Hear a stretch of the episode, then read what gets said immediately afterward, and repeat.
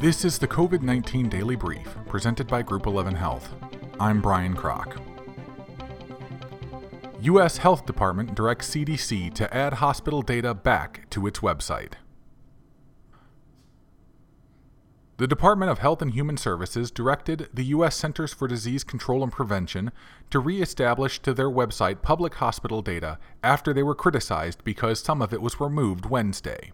HHS is committed to being transparent with the American public about the information it is collecting on the coronavirus. HHS has directed the CDC to reestablish the coronavirus dashboards it withdrew from public on Wednesday.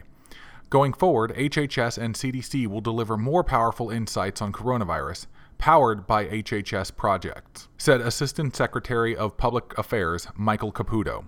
As of now, the previously removed dashboard modules were back online. The CDC has also added language to their page announcing that they will not be updating this data past July 14th.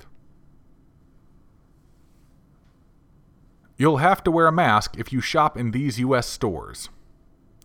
A number of U.S. retailers have announced plans to require customers to wear masks while inside their stores. Here's a look at some of the U.S. chains who are implementing mask requirements.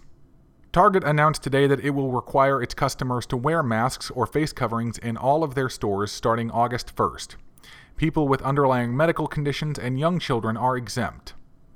CVS said starting Monday, the pharmacy chain will require all customers to wear face coverings when entering any of their stores throughout the U.S.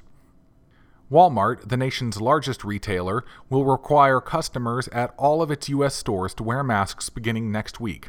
Walmart said it will enforce the new policy by stationing health ambassadors near the entrance to remind shoppers of the requirement. Kroger said starting Wednesday, their stores will require all customers in all locations to wear face coverings when shopping. The chain said customers who cannot wear masks are encouraged to consider an alternative option like a face shield or facial covering. Those who can't wear a mask or an alternative design are encouraged to use pickup or delivery services.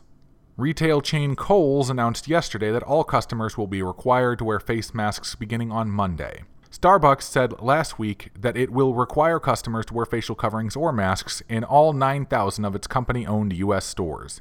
Best Buy announced this week that it will also require all shoppers coming into its approximately 1,000 stores to wear face masks and Costco was one of the first retailers to require customers to wear masks, enacting their policy back in May.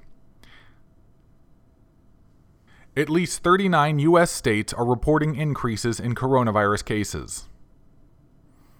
At least 39 states reported an increase in the number of new cases from a week before. Some of the hard hit states to watch today are California, Florida, Arizona, and Texas, where surging coronavirus cases have led to a shortage of hospital beds. Just two states, Delaware and Maine, are reporting a decrease in cases. The other nine states are seeing steady week to week cases. This has been the COVID 19 Daily Brief presented by Group 11 Health. For more information on Group 11 Health, go to groupxihealth.com. That's groupxihealth.com.